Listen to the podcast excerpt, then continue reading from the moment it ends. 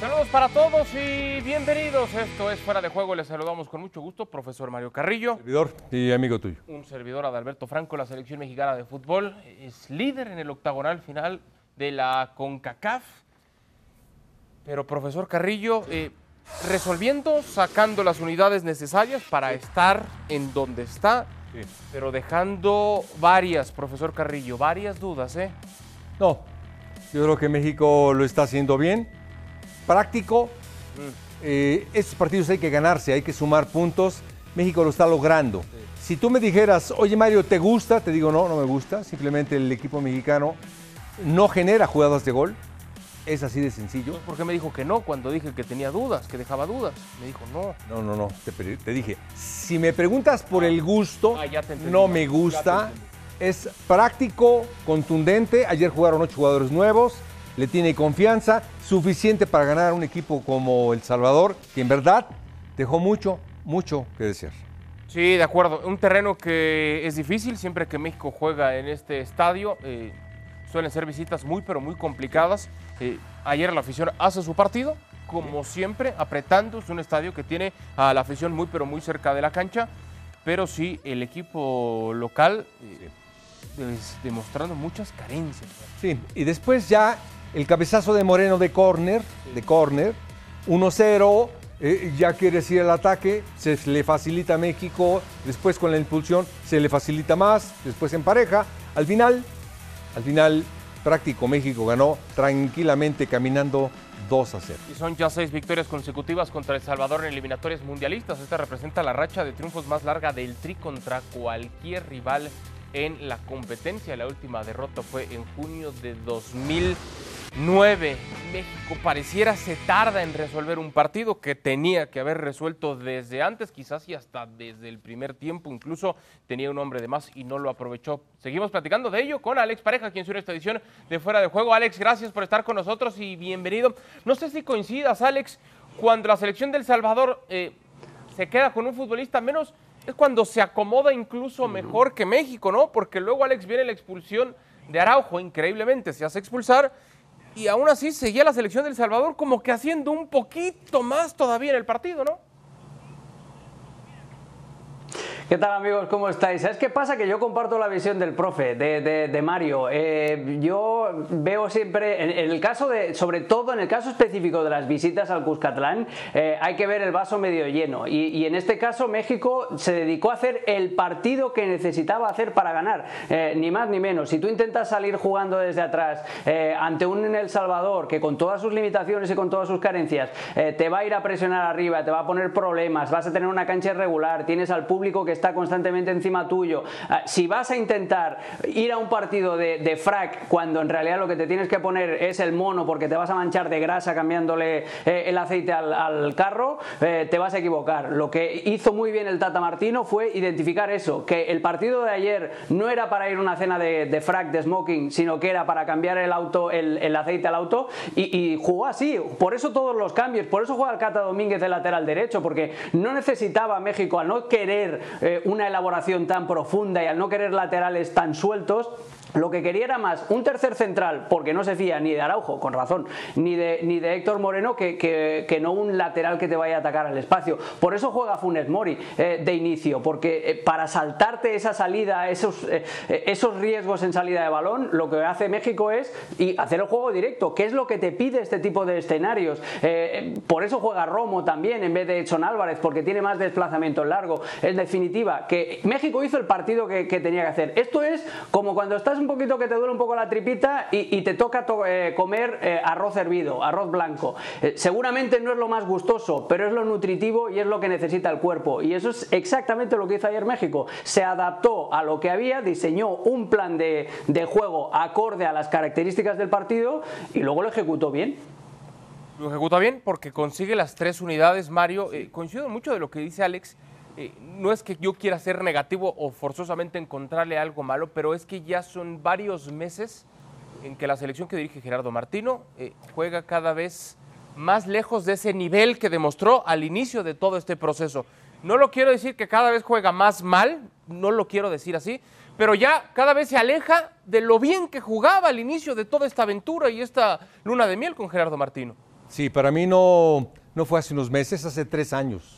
Hace tres años que el equipo mexicano no genera jugadas de gol, no es creativo, no es generoso, no genera, depende mucho de sus individualidades, pero ahora lo dijo muy bien el señor Pareja, es práctico, va a los puntos, va ganando, va de líder, punto. Y Alex, eh, el problema de, de, seguir con esta tónica, por supuesto, será que cuando llegue la Copa del Mundo, donde México indudablemente va a asistir, porque va a conseguir su boleto al próximo uh -huh. Mundial, pero cuando venga un rival difícil, pues nos vamos a acordar, Alex, del daño que pudieron hacer estas victorias que te llevaron hasta allá, eh, porque se ganó, porque se sacó el resultado, pero no fuiste trabajando para mejorar un equipo que fuera capaz de competir a la hora buena, a la hora del examen final contra este tipo de rivales.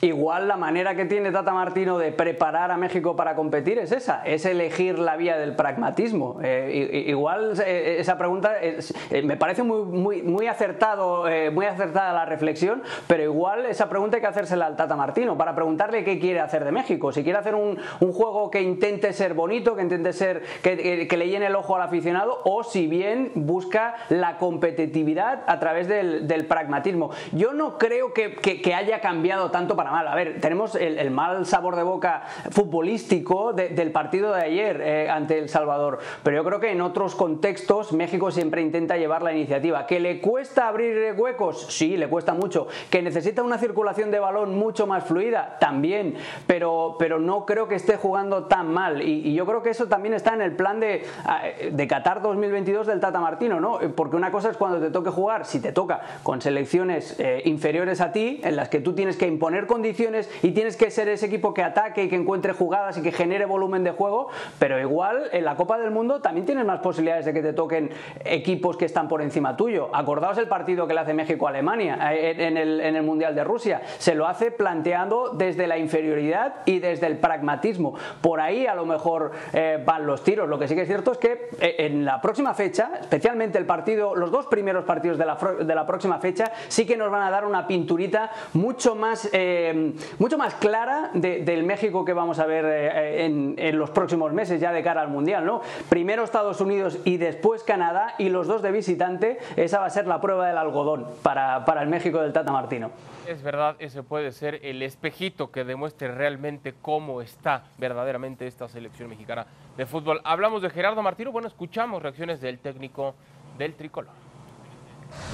Hemos, en líneas generales, salvo el primer tiempo con Canadá, hemos este, sabido jugar, tanto de lo cual como de visitante, y, tenemos la cantidad de puntos que tenemos, pero no significa más que eso, ¿no? Hay que seguir trabajando para, para seguir sumando puntos y llegar a lo, más rápido posible este, a la cantidad de puntos que pueden ser estimativos para lograr la clasificación.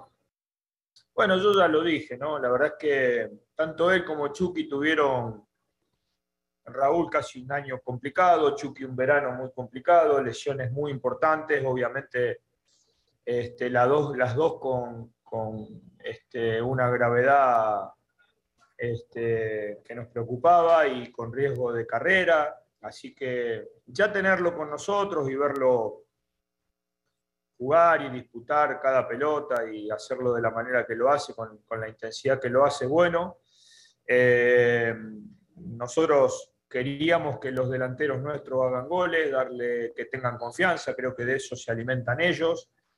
Nosotros en lo que llevamos de eliminatoria ha hecho goles Tecatito, ha hecho goles este, Irving, ha hecho goles Henry, ha hecho goles Raúl, este, Rogelio, eh, Alexis, así que para nosotros es muy importante que, que, los delanteros estén efectivos de cara al gol. Eh, y obviamente estamos muy contentos de que Raúl haya podido volver a anotar con la camiseta de la selección. Son palabras del técnico de la selección mexicana de fútbol, Gerardo El Tata Martino, reconociendo que México ha hecho trabajo para estar en ese lugar, que han sido varios los futbolistas que han marcado. A ver, profesor, eh, es que no miente, o sea, no miente Gerardo miente. Martino, lo que dice, y, y, y, utilizo esa palabra de, de Alex, es práctico, ¿no? Eh, las cosas como son, es así, es así, así, y con esto, mucho o poco que hemos hecho nos ha alcanzado para ser los líderes. No miente, pero no, sí queda... Decir perdón Mario, queda esa sensación de que pueden hacer mucho más. No, sin duda, sin duda. Por eso te pregunté si te gustaba. Eh, después te iba a decir, Osorio tiene los mismos puntos del Mundial pasado. Los mismos que tiene Osorio, los tiene el Tata Martino. Yo te iba a decir algo ahorita que está Alex. A ver. Sarabia, Oryazábal, Ferran. ¿Sabes cuántas posibilidades genera España con la movilidad, con el sistema de esos jugadores? ¿Cómo pisa en el área? ¿Cómo juega los... Bueno, 60. bueno, si tú me dices, es que, oye, pues ¿cómo le hará si no tiene tantos jugadores de tanto peso? Oye, ese es un conjunto.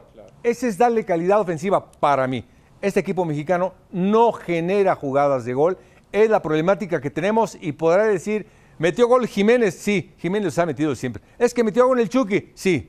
Eh, Henry Martín, por supuesto, con la América ha metido un montón. Es decir, no engaña, no nos gusta, no genera.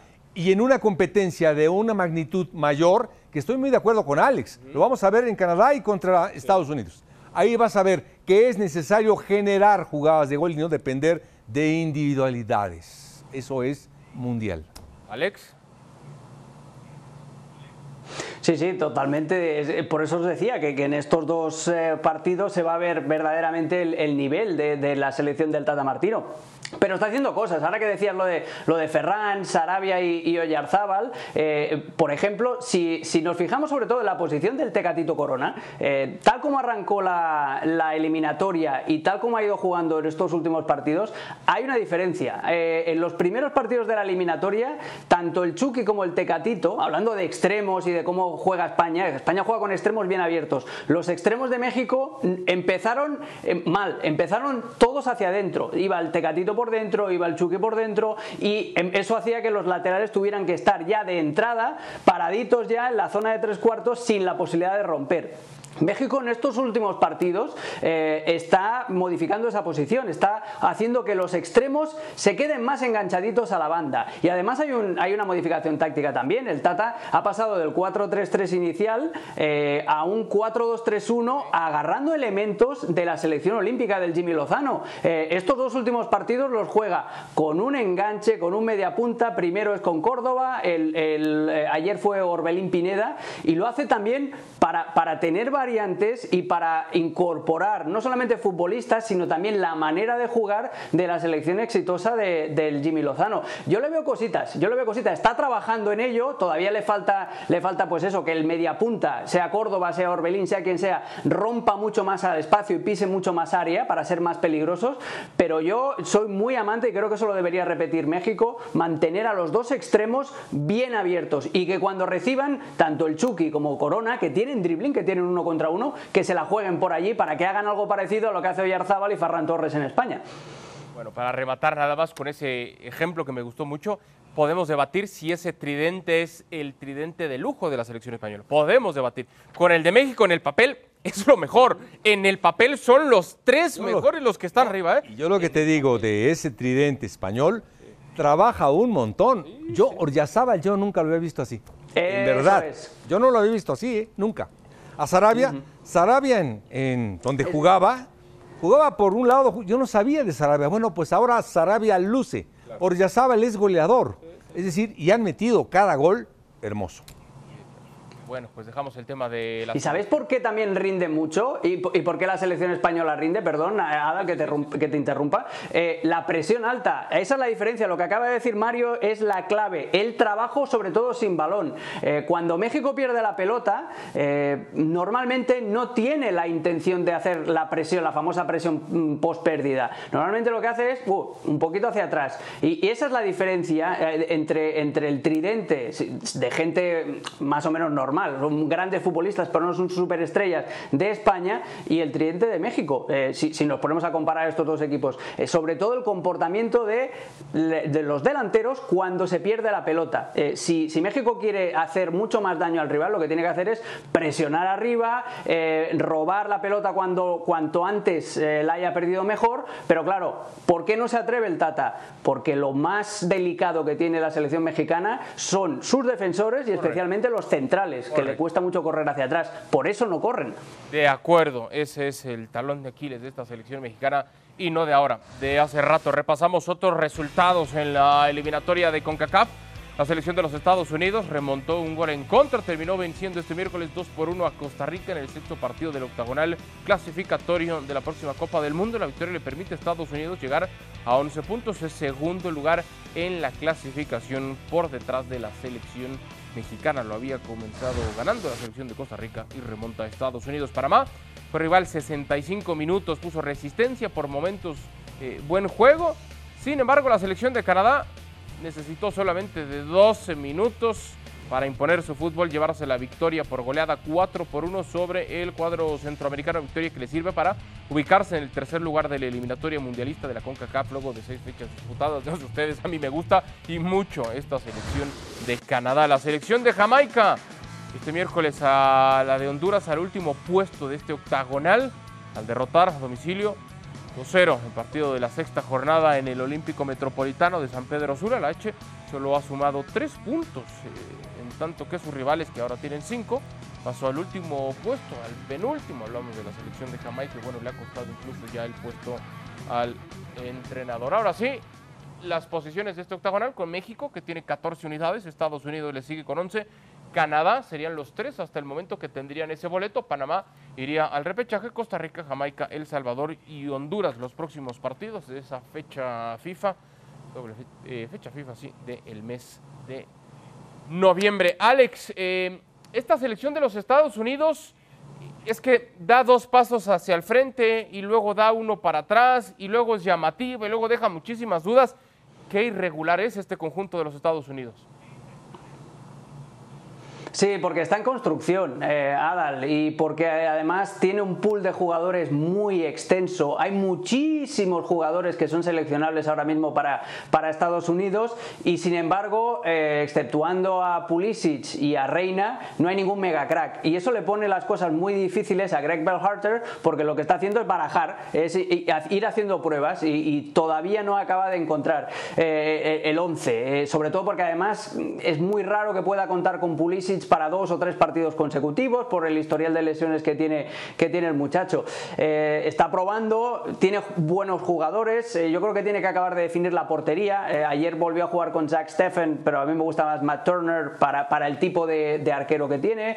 es una selección eso, que es muy joven, hay muchos jugadores que pueden entrar y por eso el técnico no acaba de encontrar un estilo definido o un once muy, muy determinado. Y luego también es una selección a la que le falta calle, pero vamos, eh, de aquí a, de aquí a Sebastopol. Eh, es una selección demasiado de, gente demasiado buena. Eh, a, ver si, a ver si me explico. Gente que durante toda su carrera en el fútbol de, de, las categorías inferiores, el fútbol base, lo ha tenido todo perfecto. O sea, son chicos que han, entrenado en las mejores canchas, que nunca han ido a los mejores torneos internacionales, han tenido un ambiente muy de burbuja. ¿Y qué pasa? Cuando se encuentran escenarios, como por ejemplo el del Cuscatlán ayer, eso les, eh, caso de México, eh, eso les intimida todavía. O sea, hay inexperiencia, hay todavía indefinición por parte del técnico para saber quién son sus jugadores clave, y luego también es eso, es una selección muy joven y a la que le falta muchísima calle, le falta mucho colmillo.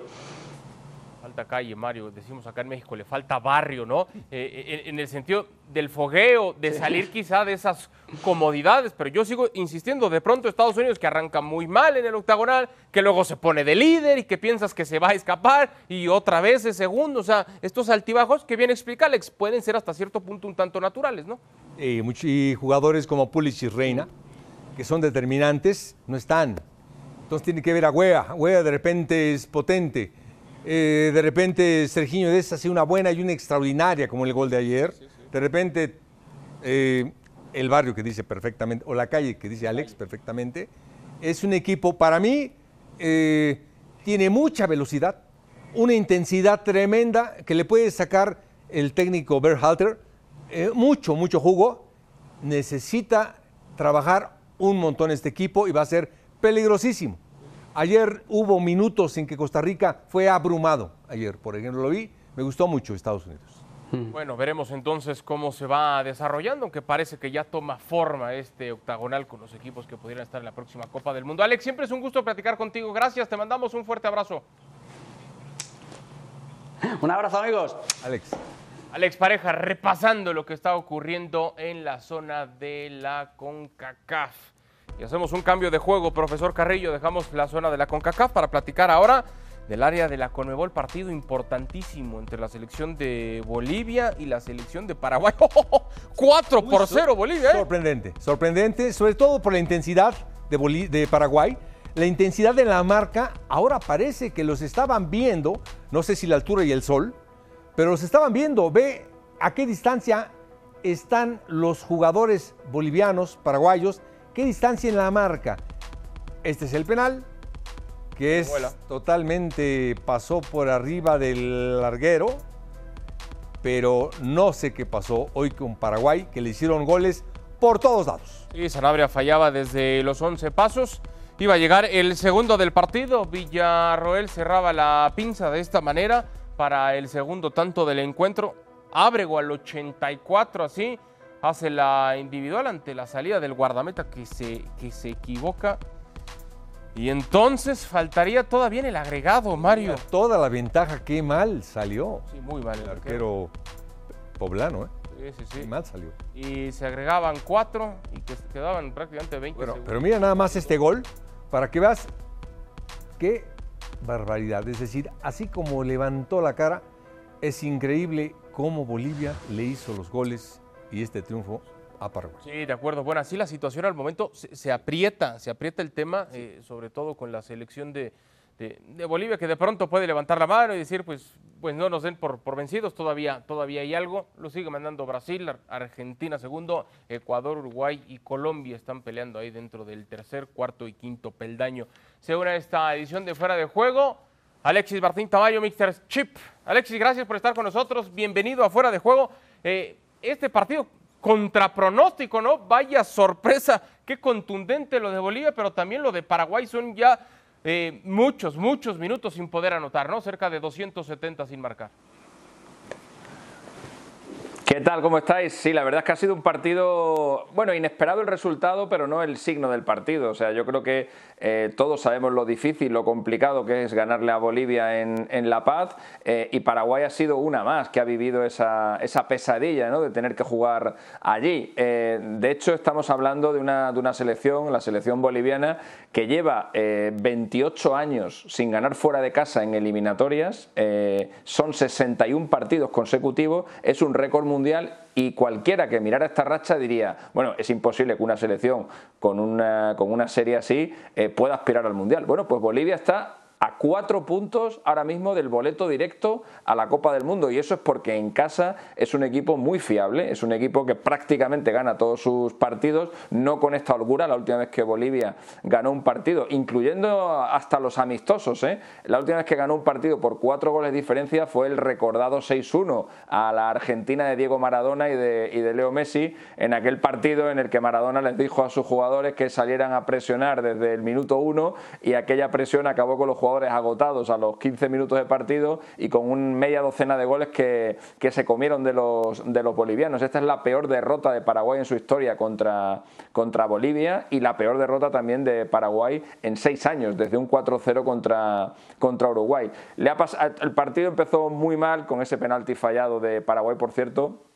Paraguay no falló un penalti en eliminatorias desde el año 2007 14 años habían pasado desde que Julio Enciso fallara también un penalti muy importante en aquella ocasión para el conjunto eh, guaraní, aunque finalmente eh, aquella selección de Paraguay llegó al Mundial y desde entonces no lo fallaba y lo ha vuelto a fallar hoy luego han sido eh, los bolivianos pues muy superiores, ha caído un gol detrás de otro y creo que el futuro de Berizzo va a estar muy complicado.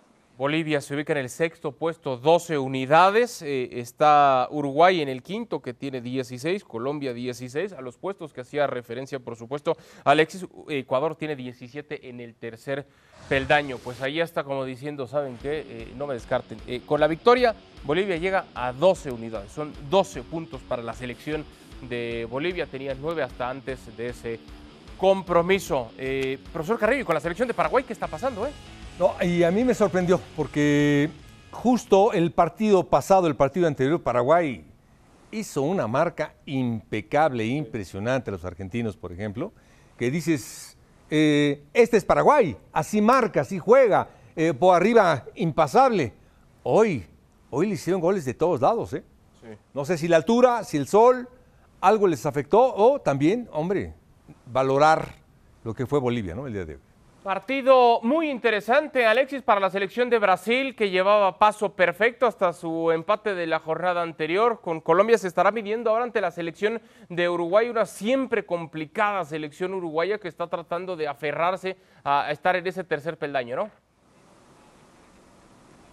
Sí, una selección, la brasileña, que con los puntos que tiene eh, podría perder todos los partidos eh, y aún así, lo más, aunque la clasificación todavía no es matemática, recordemos que matemáticamente en el Mundial de momento solamente están Qatar, Alemania y Dinamarca, pero con 28 puntos al final de la eliminatoria se han clasificado todos en, Sudamérica, con lo cual digamos que Brasil está virtualmente clasificada y lo que se juega un poco pues es a lo mejor el acabar la eliminatoria invicta y por supuesto no perder esa condición eh, de equipo invicto como local en la historia de las eliminatorias. Brasil jamás ha perdido en casa en camino de la Copa del Mundo y eso es quizá lo que esté en juego en este partido, que quizás sea junto con el de Argentina, ese que está aplazado, eh, los más complicados que le quedan a, Brasil para, para lograr salvaguardar esa condición. Eh, evidentemente, profesor Carrillo, la selección de Brasil estará en la próxima Copa del Mundo, no hay ninguna, ninguna duda de ello, además de que será uno de los claros eh, y obvios contendientes. ¿Qué pasa después de un paso perfecto con puras victorias y viene un, no quiero llamarle tropiezo, no, pero un empate cuando llevabas toda esa racha de victorias? Eh, ¿Cuál es el mensaje? ¿Qué pasa al interior con Brasil? bueno, Brasil tiene un golpe de autoridad universal y permanente. Lo que sí, hoy, por ejemplo, estoy viendo el medio campo de Uruguay. Valverde, Betancur, Vecino, los tres son europeos, son volantes defensivos de un nivel muy alto. Tal vez Godín Cuates, los centrales, tal vez eh, la edad les pesa, Muslera de arquero, pero arriba está Suárez y Cavani, es decir, Uruguay tiene un gran equipo en el papel, no sé qué pasa con Uruguay, Uruguay puede despertar en cualquier momento, Está, ha sido muy criticado el, profesor, eh, el entrenador, y eh, no sé qué pase, pero Uruguay a mí se me hace un gran equipo, por lo menos en individualidades, lo que me estás preguntando, Brasil, siempre es Brasil. Sacan a un jugador, sacan a otro y es más hábil uno que otro. Es decir, eh, no hay goleadores, sacan a otro goleador y juegan a ese nivel. Yo creo que Brasil hoy por hoy es una gama de jugadores, futbolistas extraordinarios y un técnico muy serio. Hablabas Alexis, hablabas Alexis de ese partido entre la selección de Argentina y Perú. ¿Le puede complicar en algo la selección peruana al albiceleste? ¿Perdón? ¿Le puede complicar en algo la selección peruana a la selección argentina?